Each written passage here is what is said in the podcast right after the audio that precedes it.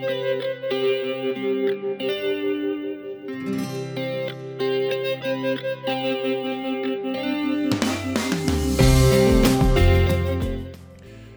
morning. It is Monday, April 24th.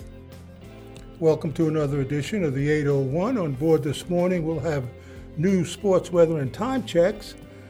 I'm Kent Garrett. You're listening to WIOX Community Radio 91.3 FM and MTC Cable Channel 20 in the Catskills. And we are streaming to the world on WIOXradio.org on your computer or smartphone. Plus, you can hear us at 107.5 FM on the SUNY Delhi campus.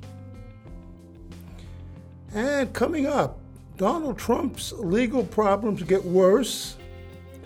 RFK Jr. is running for president. We'll have another edition of Truth and Lies. Plus, we'll tell you what's happening in Sudan. Those stories and more coming up.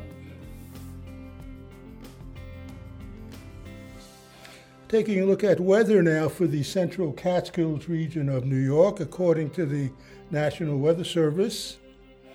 Today, a slight chance of showers after 3 p.m. and then mostly cloudy with a uh, high near 50 degrees, and the winds will be coming out of the west at 5 to 8 miles per hour. Chance of precipitation today is 20%. And tonight, partly cloudy with a low around 30 degrees, and tomorrow we can expect a slight chance of showers after 3 p.m. And then partly sunny with a high near 50 degrees, winds out of the west at 6 to 9 miles per hour, and a chance of precipitation tomorrow is 20%. And tomorrow night, partly cloudy with a low around 29 degrees.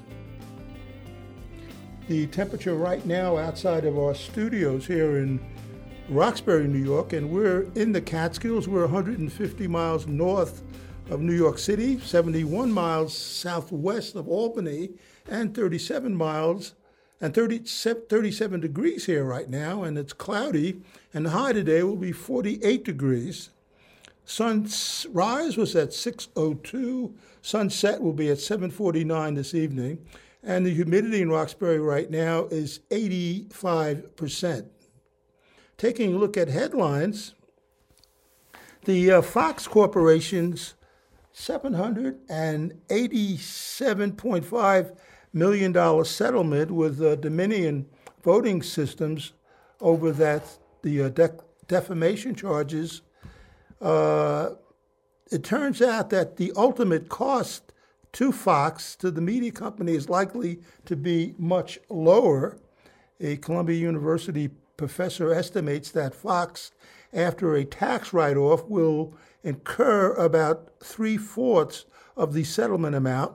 The network, uh, though, faces more potentially costly legal challenges ahead, including a $2.7 billion lawsuit from uh, Smartmatic.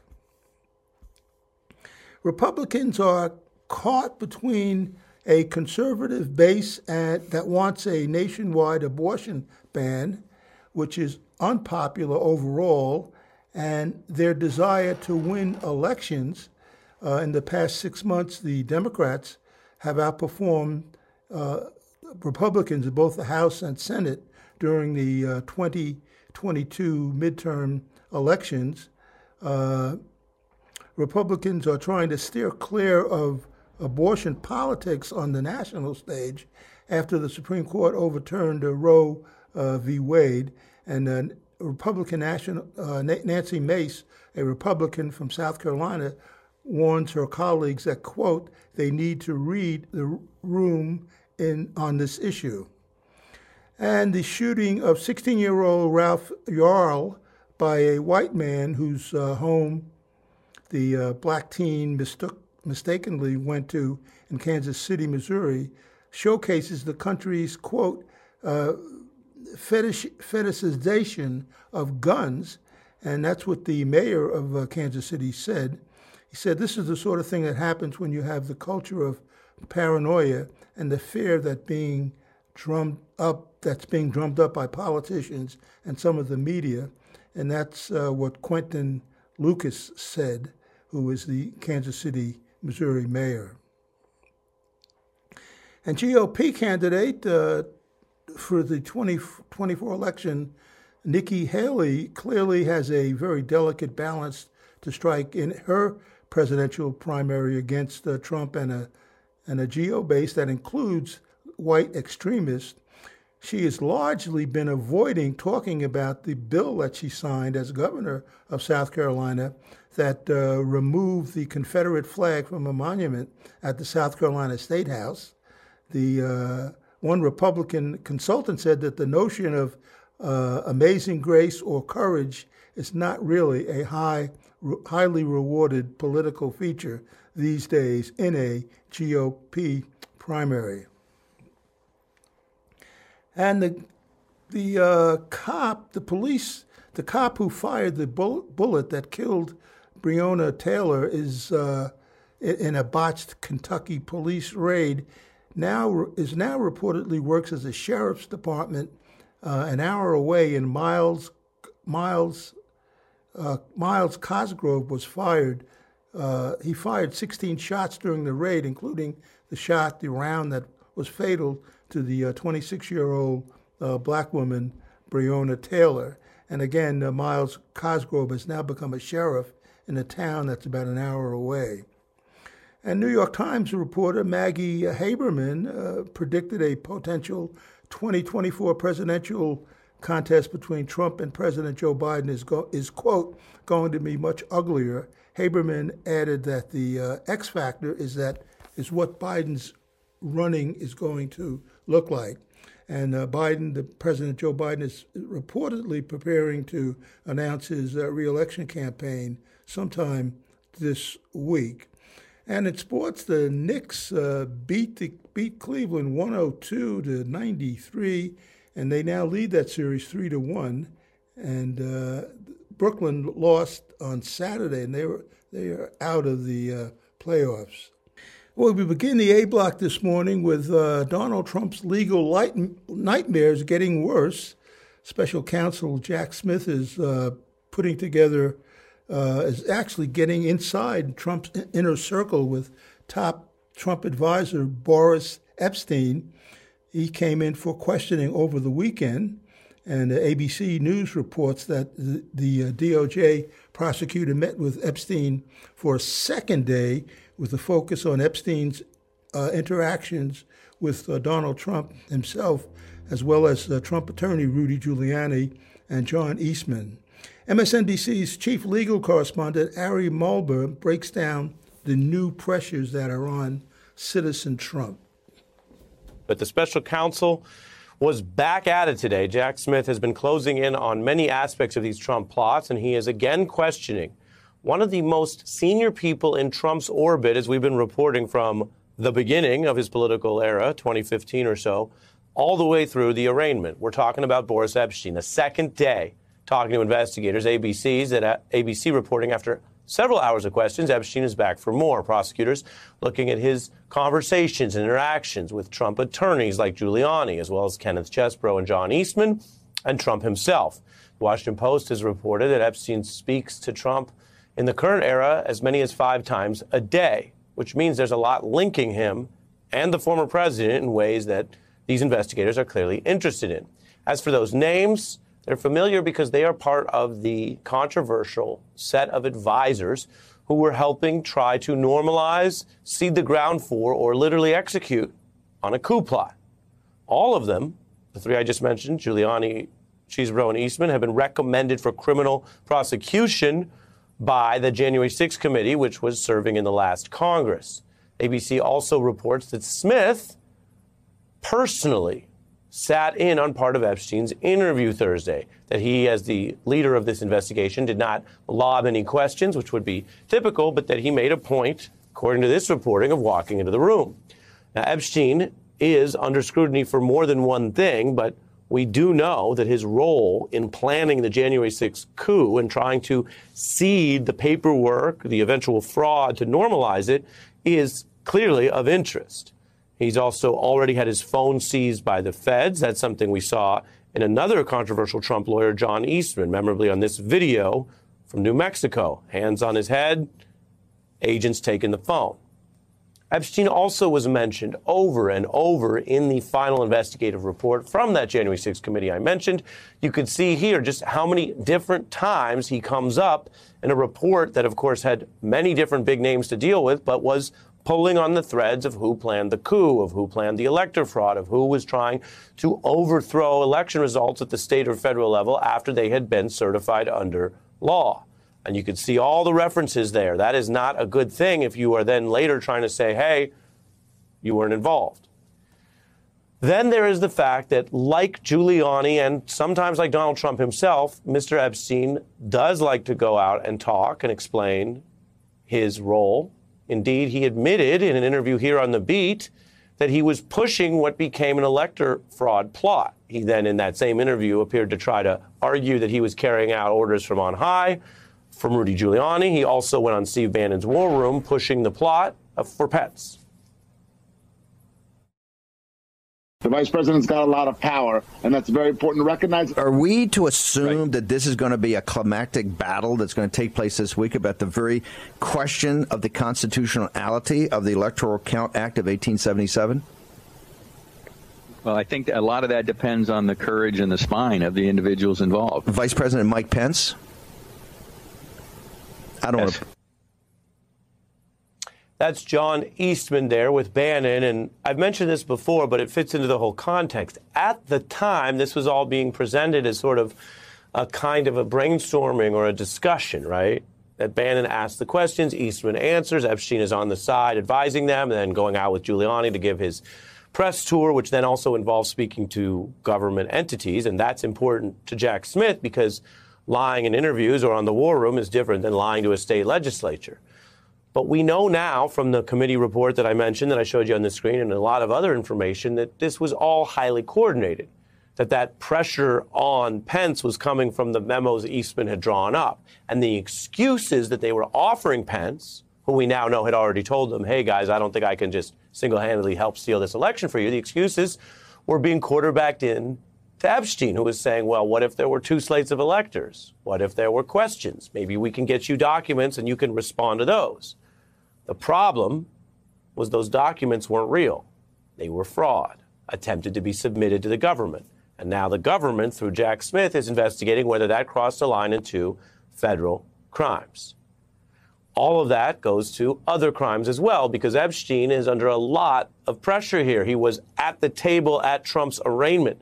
The Times reports he speaks to the former president several times a day. Another outlet, the Washington Post, said it could be up to five times a day. Now, are they talking about the past, the coup, Trump's legal troubles? Or lately, will they be talking about Epshteyn's legal troubles? And will Trump want to know what his sometime lawyer and sometimes pugilistic sort of political fighter, what he told these investigators yesterday and today? I want to bring in David Kelley, who is the former U.S. attorney who ran the famed SDNY. Also, I should mention my former boss uh, and someone who, like uh, Jack Smith and some of the people in that room, uh, knows exactly how you do interviews like this. And so that's where we start, David. Uh, when you look at someone like Boris Epshteyn, who has so much involvement in so many different aspects, um, just at an investigative level, how would you and how will federal prosecutors try to get this information from him? So a couple of thoughts here, Ari. First off, Jack Smith has taken a very methodical approach here, which is really encouraging and going through all the people around the president, the, the former president, to find out what he knew. And let me add this additional thought, which is which I think is a little bit unique with Epshteyn, which is he is reportedly the good the good news guy for Trump. Um, and what one of the angles, just one of the angles that I think Jack Smith may be taking is let's find out what the good news boy said to the president so we can kind of preempt a defense of saying, well, look, I was told by a lawyer X, you know, so the, right. the good news stuff. So they may be trying to X that out, but I think it's also important. One of the big things, and I, and I think you know, they took his phone and I think reportedly in September. So here we are. They've analyzed everything, and they're, I'm, I'm sure they are very carefully walking through each and every text to find out what was going on, what was meant, what you know, and outside of the text, what that person said to him and what he heard others say to each other. Um, they were going to, let's you know, slow down. Let's slow down on that point because you're, you're just reminding people how this stuff works, but not everyone does these kind of probes, David. Uh, a lot of folks don't want their phone read by strangers, even if they weren't involved in a coup that turned into a seditious.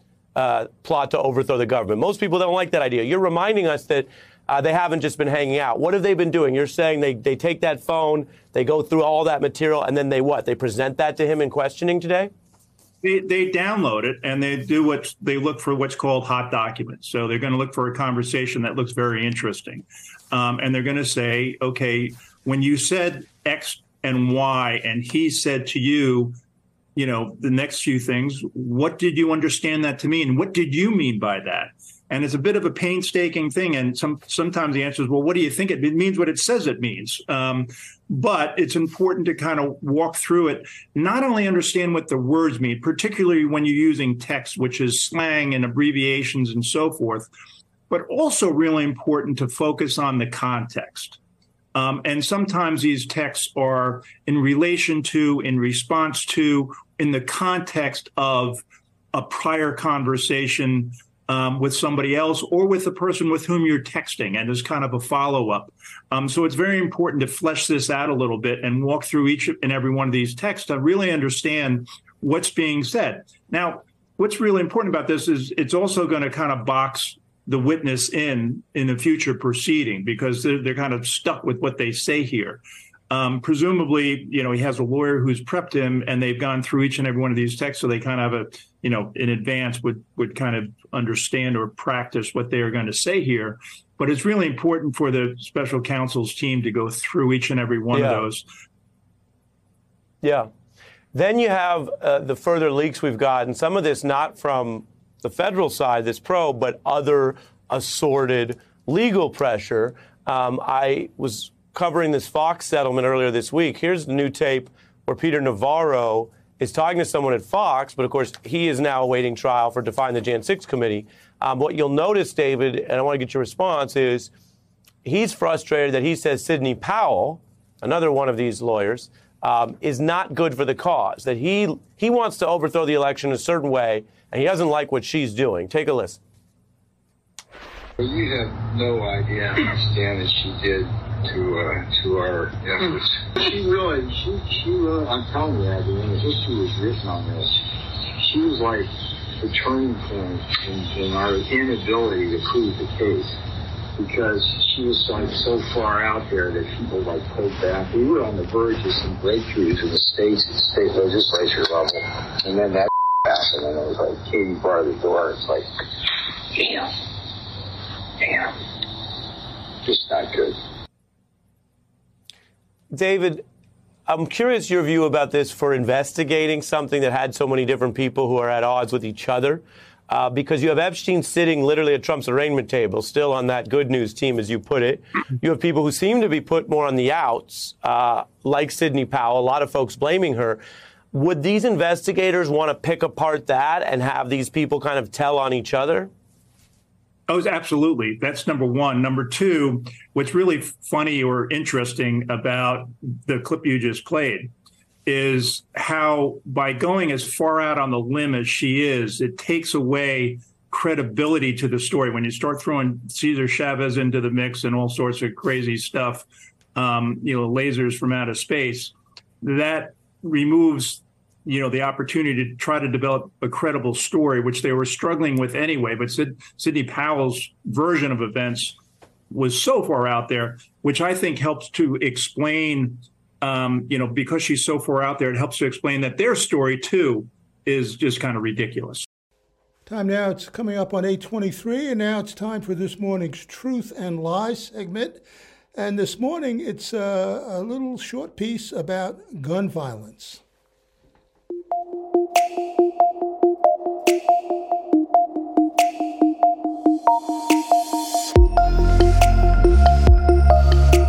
I'm Kent Garrett. Welcome to another episode of Truth and Lies.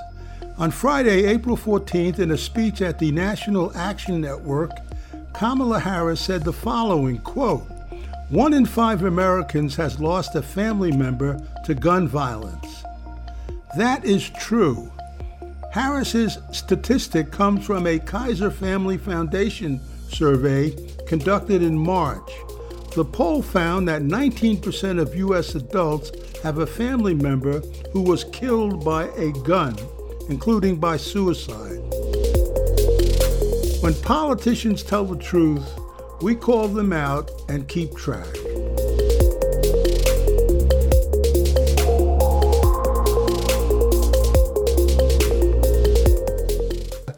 This morning's uh, Truth and Lie segment. And meanwhile, over the weekend, Donald Trump issued another dangerous public threat, and uh, Brian Tyler Cohen has all the details. My administration will again adopt rock solid constitutional conservatives to be federal bench justices and judges, but in the mold of Antonin Scalia and Justice Clarence Thomas, who, by the way, right now is under siege by the radical left. I will continue to stand strong against the extreme late term abortionists in the Democrat Party who believe in abortion on demand in the ninth month of pregnancy and even executing babies after birth. They actually talk beyond birth, after birth, executing the baby. This is where we've come, and it's so sad to see. Finally, I will require every federal employee to pass a new civil service test demonstrating an understanding of our constitutional limited government. This will include command of due process rights, equal protection, free speech, religious liberty, federalism, the Fourth Amendment protections against unreasonable search and seizure. I know all about that at Mar a Lago, don't I? And all other constitutional limits on federal power. We will put unelected bureaucrats back in their place, liberate the U.S. economy, and attract millions of jobs and trillions of dollars to our shores. Thank you very much. Now, there are two major issues at hand here. First of all, if you're looking for a warning about what's at stake in this upcoming election in 2024, it is that Donald Trump, the leading Republican candidate for the nomination, is vowing to add judges in the mold of Clarence Thomas.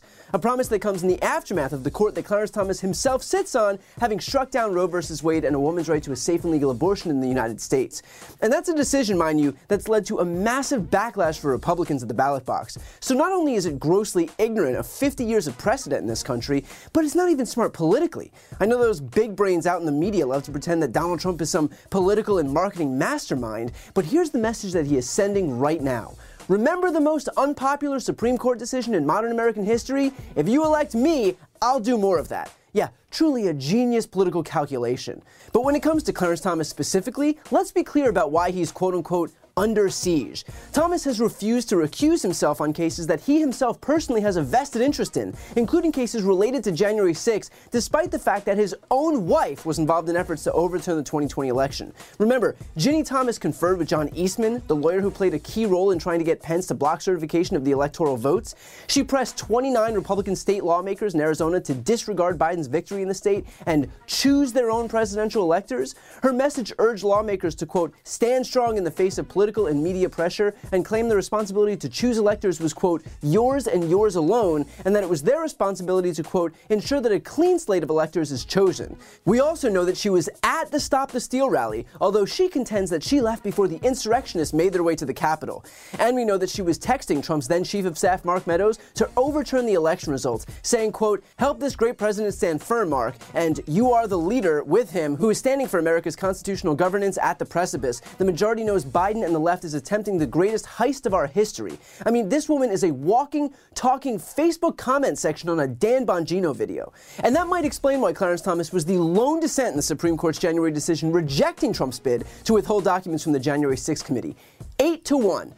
Only Clarence Thomas decided that Trump should be able to withhold documents from the committee investigating his coup attempt on the U.S. Capitol. A coup attempt for which his wife attended the pre rally, a coup attempt for which his wife was advocating, a coup attempt for which his wife was in communication with the architect. So the idea that this man is not severely compromised is naive at best and criminal at worst. In fact, most recently, Clarence Thomas checked the box labeled none for his wife's income on his disclosure form.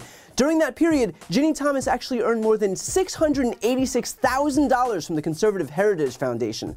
And when called out on his lie, Thomas said the error was, quote, due to a misunderstanding of the filing instructions. Because why would we expect a Supreme Court justice to understand the law? Silly us. So I know that Republicans love to traffic in perpetual victimhood, but the focus on Clarence Thomas here didn't happen in a vacuum. It's happened because of his own actions. And it's amazing that a political party that calls itself the party of personal responsibility doesn't seem capable of actually taking any. All of which is to say that when Trump threatens to appoint more judges in the mold of this guy, that should be a five alarm fire to anyone who cares about the sanctity of our democracy even the slightest bit. And then, of course, Trump went on to try and justify the right's wholly, aggressively unpopular position on abortion by introducing this desperate straw man that Democrats want post birth abortion. Let's be clear this is not happening anywhere. Infanticide is not legal anywhere, nor has a single Democrat advocated for it anywhere. If you can find me an example of a Democrat who's calling for babies to be aborted after birth, send it on over. But you won't because it doesn't exist. And these Republicans know that it doesn't exist, but they think their followers are morons, so they say it anyway. Because no one has more contempt for their own supporters than Republicans. But let's talk about late term abortions because this is important. Let's be clear here. According to the CDC, almost 99% of of abortions occur before 21 weeks. Republicans love to frame this as liberals just nonchalantly aborting babies on the day of their delivery as casually as they choose their Starbucks lattes, but that is not at all what's happening. Virtually every single abortion is happening before 21 weeks. And so think about why those last 1% of women are getting abortions after 21 weeks. The reasons range from women not knowing that they were pregnant to fetal anomalies to health risks for the mother. And so banning abortions after an arbitrary date isn't going to stop the kinds of hysterical reasons that Republicans fearmonger about, like infanticide. It is simply going to impact the 1% of women who are already dealing with some major trauma. Again, 99% of abortions are happening early anyway. The only post 21 week abortions are the result of some major complication. That's who's being impacted. That's who Republicans would be making life more difficult for. The women who are already suffering due to some unforeseen issue the women who are already going through immeasurable pain. Republicans would be finding the single most vulnerable, desperate, heartbroken women there are and imposing an unnecessary burden onto them for solely political reasons. And let's be clear, they know that, but they're saying whatever they need to say to pander to the base to win an election. Because it's not about helping others, it is about helping themselves. And by the way, Trump and the rest of the GOP understand that they are in the minority here. 70% of Americans support Roe. That is a majority of both Democrats and Republicans. We just watched as Democrats overperformed in historical fashion this past midterm cycle thanks to the Dobbs decision, and even places like deep red Kansas voted against an abortion ban. So let's not pretend that these people are in any way anything other than extremists. All of which is to say that when Trump vows to nominate people like Clarence Thomas if he's reelected, you should absolutely believe him. Trump caused these problems in the first place by nominating far right judges with allegiances not to the law, but to their political party. Which means all of these problems that we're contending with right now, from abortion to threats to our very democracy, would only get worse if Trump was to ever take power again. This is one of those rare instances where he's actually telling the truth, and we should absolutely believe him. So, if for any reason you're thinking of sitting it out in 2024, Trump just gave you the most important argument as to why you need to make sure that your voice is heard. It's a piece from Brian Tyler Cohen. I'm Kent Garrett, and you are on board the 801. And one of the big events last week was the was that RFK Jr. announced his presidential bid, and the polls show that he has already uh, received uh, 14% of Biden voters. Briahna J, uh, Joy Gray and Bobby Soave react to the uh, Kennedy official announcement and uh, that he's going to challenge uh, President Biden in 2024, and they think it could be an interesting race. Robert F. Kennedy Jr. has officially announced his presidency today. A new poll shows 14% of Biden voters are with him. Director of the Suffolk University Political Research Center, David Paleologos, told USA Today in 2020, Joe Biden received more votes than any other president in U.S. history. Yet the poll tells us that those same voters are open to other Democrats to wage a spirited primary. Kennedy, although a long shot at this point, starts in double digits and can't be ignored. So obviously, he is the son of Robert F. Kennedy, former Attorney General when his brother, President Kennedy, was president, um, also assassinated like his brother. And uh, so there's the family legacy, etc. Kennedy's a very, a very popular family, very popular presidency for a certain um, American of a certain age, of a certain generation. So there's that. Obviously, he is most known. Uh, Robert F. Kennedy Jr. is most known to the mainstream media as someone having an extremely anti vaccine agenda, and one predating COVID and all the uh, discussion around COVID vaccines.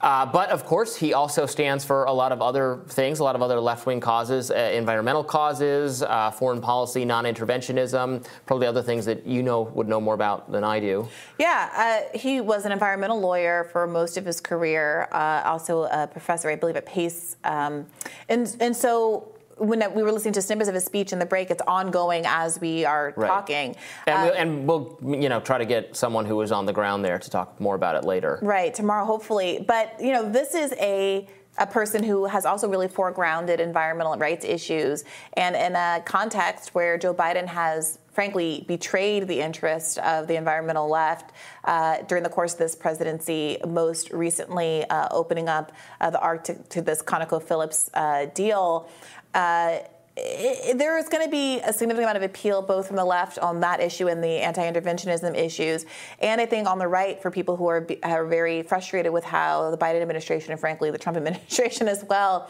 uh, handled COVID and the lockdowns that they felt like lasted longer than they should have and weren't very uh, well tailored to actually preventing the spread Absolutely. of the disease. This is going to be a candidate who I think will just straight up appeal more to people on the right than to people in the Democratic coalition, which has you know, moved so far away from a Robert F. Kennedy Jr. position on, well, not just on you know vaccines. The the importance, necessity of vaccines has become very central to the kind of mainstream Democratic consensus on how COVID should be handled and other you know mitigation efforts, um, as well as uh, on foreign policy, a kind of uh, hawkishness very much now at the root of the Democratic identity with respect to Russia and uh, Ukraine. So we will see.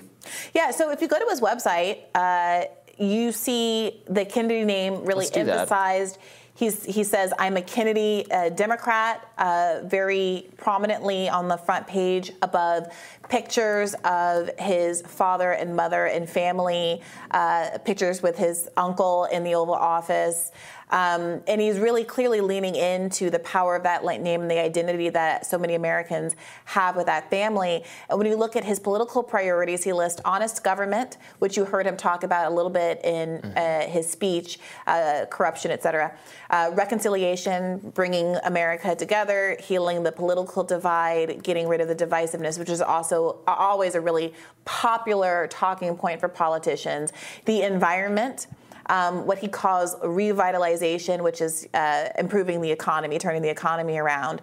Peace, uh, with a section titled Bring It Home, which suggests um, this kind of anti war ethos is going to be really core to this. And the final category here is civil liberties, uh, with a, t- a headline of Restore Our Rights, um, restoring fundamental civil liberties enshrined in the Bill of Rights that hold the essence of what America can be. So, you know, it's a little bit, you know, vague at this point. I don't think that there's an expectation to have detailed policy promulgated at this point. But in terms of the broad outlines, he does seem to have a finger on the pulse of a kind of consensus view that I think, frankly, majorities of Americans very much hold. This is this is so par for the course for how the mainstream media handles these things. So I just, you know, I'm looking around for coverage. Here's an ABC News uh, article from a week ago saying some experts fear rise in medical misinformation following RFK Jr.'s presidential announcement. Medical misinformation. Um, would they say that, you know, when Joe Biden inevitably declares that he's running again? Are they going to are they going to have the same fears of medical misinformation? Joe Biden, who called this a pandemic of the unvaccinated and said it's patriotic to get vaccinated so you won't spread it to other people, um, or or any you know any of the other mainstream figures who have said things about vaccines that are incorrect. Yeah, of course not. Of course, of course not. not. Yeah, look, this this looks kind of good. I mean, it, it is broad strokes in the way that campaign websites typically are broad have mm-hmm. broad strokes. But there was this interesting kind of uh, specificity in here. He points out in the environmental section that he was instrumental in transforming the Hudson from a dead river into one of America's cleanest. Um, he did it so by uniting liberal environmentalists with conservative rod and gun folks who share a desire for a clean, healthy environment. He has a quote saying, Good environmental policy 100% of the time is identical to good economic policy. I'm sure people will debate that, but I, I think that's a constructive framing because I think so much of what's what's wrong with environmental policy is that these externalities they they cost money, but these costs are put onto the public, not on the corporations that cause the the problems. And we're seeing that in East Palestine. We saw it with the Chevron spill in Ecuador in the Amazon, um, and we see it all all across the country as communities are polluted. Uh, so th- I, this feels like uh, very strong from a messaging perspective, even if it might at this juncture be thin on the particulars. Mm. Well, reporter at Semafor David Weigel is covering Kennedy's rally. In his speech, he reportedly said, quote, the government lies to us, we all know it. Fact check true. Kennedy says, citing low poll numbers in institutions, we know the media lies to us now, and everybody knows it. Quote, a lot of the misinformation's just statements that depart from government orthodoxy. You know you're being lied to and you know you're being silenced. Kennedy ties his campaign to his father, saying that when RFK announced he had not a single molecule in him saying he could win the Democratic nomination, the liberal press was 100% against him. That hopelessness in his campaign freed him to tell the truth to the American people. So, mm. you know, hitting some subjects there, again, painting in broad strokes, but we yeah. know we have been misled by the government on a wide variety of fronts that is well known to, to right wing people to libertarians to people on the left. It's actually well known even to like plain old liberal Democrats if they're being honest with themselves and if they're like doing a flashback to the George Bush years where they were all you know freely able to admit sure. that. Sure. Um, until things change. Yeah, and I got to say on on Ukraine, which I think is why a lot of people will be attracted to this uh, particular uh, candidacy. He says, um, you know, he will be he will start the process of unwinding empire, bring the troops home, stop racking up unpayable debt to fight one war after another.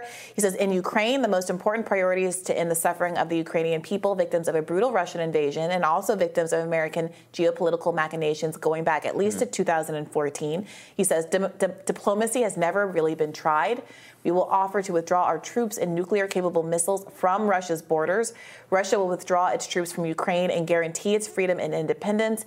UN peacekeepers will guarantee peace to the Russian speaking eastern regions. We will put an end to this war, etc. What a kook.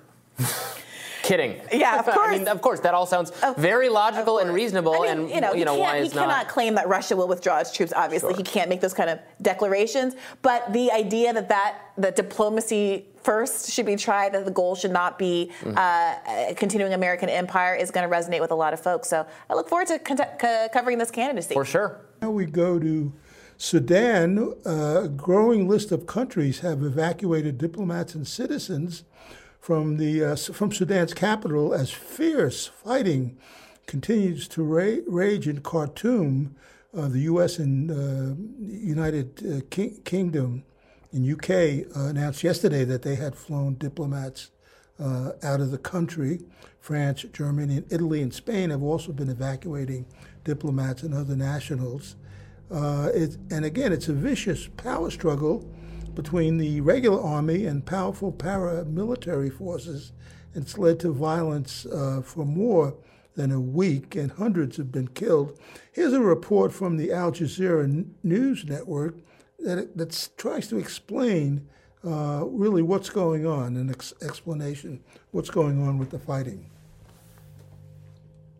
Let's talk about what's happening in Sudan. Rival forces remain locked in a power struggle despite international calls for a ceasefire.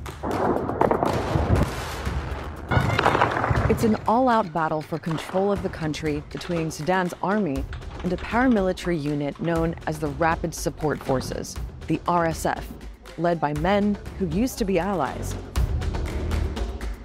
Hundreds of people have been killed, and hundreds have been injured. There's fighting in different parts of Sudan, but it's heaviest in the capital, Khartoum. There have been attempts at a ceasefire, but they haven't lasted. There have been air attacks and shelling. The airport has been severely damaged. There's no running water or electricity.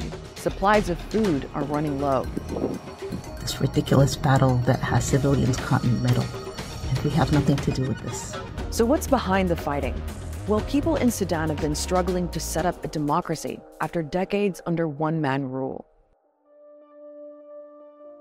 Omar al Bashir came to power in a military coup in the late 1980s, became president, and stayed for 30 years until people rose up and demanded that he step down. Then the army took over, and people didn't want them in charge either. So, after pressure from protesters, the army agreed to share power with different political groups in a transitional government. The idea was that it would oversee a transition to a democratic system. But two years later, the army kicked out the prime minister and seized power again. The people in Sudan seem to be trapped in this limbo and they're going around and around in a circle that involves the same people, you know, with no clear path or trajectory on how they can actually start to plan uh, for transitioning. There have been ongoing talks to make that transition happen between the military and political groups representing that pro democracy movement. But a major reason the process is being held up is because of an underlying rivalry between the army and the rapid support forces that have become like a second army. And many people see this as a personal rivalry between the army's leader, General Abdel Fattah al Burhan, who's effectively the leader of the country, and the leader of the RSF, General hmm. Mohammed Hamdan Dagalo, widely known as Hemeti. The thing is, for years, both men were on the same side and had been since the war in Darfur. Hemeti led a militia at the time widely known as the Janjaweed, and they were used by al Bashir's army to fight rebels in the region of Darfur. They were created to protect the upper echelon of the military and the senior commanders. They're accused of carrying out war crimes there, and al Bashir actually got charged with committing genocide. In 2013, the militia were rebranded as the Rapid Support Forces and worked with the army on different missions. Then, in 2019, Hemeti and General al Burhan joined up to get rid of al Bashir. And during the big pro democracy protests, the RSF and the army were accused of killing more than 100 people. But since then, the RSF has been acting a lot more independently, and they've grown more powerful. They were able to establish vast investments uh, around the country and outside the country, especially in the gold trade. These two main actors, uh, the army and the rapid support forces, were able to collude you know, now successfully for about four years uh, to stay in power themselves, but there was always that core tension um, about who was the top dog between them. So that brings us to the fighting right now. As part of Sudan's transition to democracy, there have been talks about integrating the RSF into the army, but they can't agree over the timeline. The army proposed two years, while the RSF wanted it to be 10. The army, um, you know, had been making a stand. Uh, they realized that the the rapid support forces uh, have been growing. Um, the head, General Hemeti, has political ambitions himself. Um, and I think there was a sense that if they did not somehow force uh, the rapid support forces to agree to integrate and to and to go under them, that this force would keep growing and, and grow out of the control of the formal military.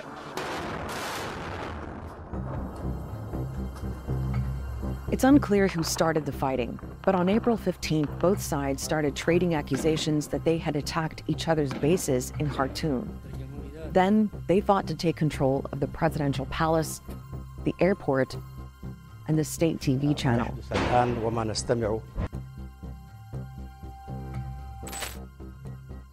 The army has air power, and they've been hitting RSF bases in the capital, many of them in residential areas. The RSF don't have planes, but they do have anti aircraft weapons, and they have about 100,000 men.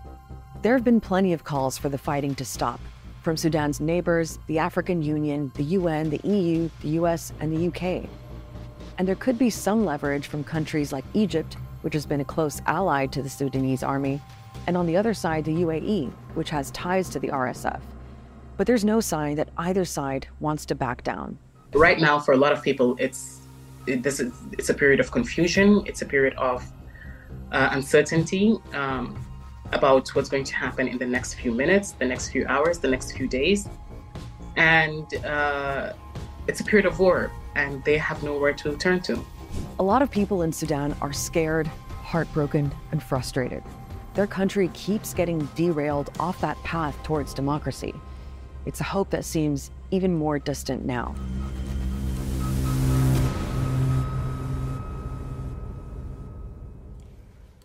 Time now is uh, 8.53. That was a piece from the uh, Al Jazeera news channel. I'm Kent Garrett. You're on board the 801 and a few more headlines this morning. The New York Daily News reports that a magnitude 3.6 earthquake shook up residents in upstate New York yesterday. Uh, it was a small earthquake. It happened in Jefferson County uh, shortly after 2 p.m.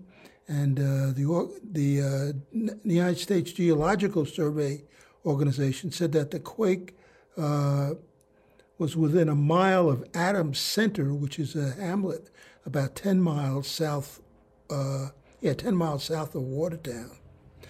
The Ross, Ross Story website reports that Donald Trump's decision to stay away from the uh, E. Jean Carroll trial that begins this week. Uh, and this week, a jury will decide if he sexually assaulted her in a department store between the fall of 1995 and the spring of 1996. Well, uh, experts are saying it could be a major tactical error. Uh, Trump's electing not to show up for the trial. Uh, appearing on the on MSNBC News, U.S. Attorney uh, Barbara McQuade explained that Trump a Trump no-show would would not play well with New York City jurors who are already uh, not predisposed to like him. Uh, plus, she said that uh, you know the, the, it might help him in the uh, primary, but when it comes to the uh, general election, there might be some problems. And the Earth Day uh, message, according to Alternate Net, Net News Channel, the Earth Day message uh, delivered to President Joe Biden outside the White House on Saturday was pretty clear, and it it asked him to do everything in his power to bring the age of fossil fuels to an end. Uh, but they argue that he has rapidly been uh, he is he has not rapidly escalated the renewable energy transition, uh, and that holds the key to a more sustainable future. It was delivered. The message was delivered by hundreds who turned out to march in downtown Washington and rallied outside the president's official residence. Uh, and Semafor, eh, on the Semafor website, Kevin McCarthy uh, is reported to have his work cut out for him next week because as of Friday afternoon, the House Speaker still had not wrapped up uh, enough votes to pass the Republican Party's uh, uh debt ceiling bill and that's according to the sources who keep tabs on the whip count.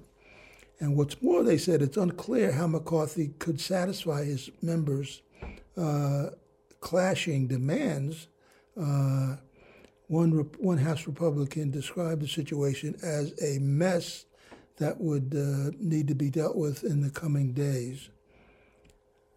And in the Albany Times, the number of motorists charged with driving under the influence of narcotics, including marijuana, has risen steadily over the past five years uh, in New York. Uh, in 2021, the year that the state legalized marijuana, more than 10% of the uh, impaired driving tickets uh, that were issued involved drug use.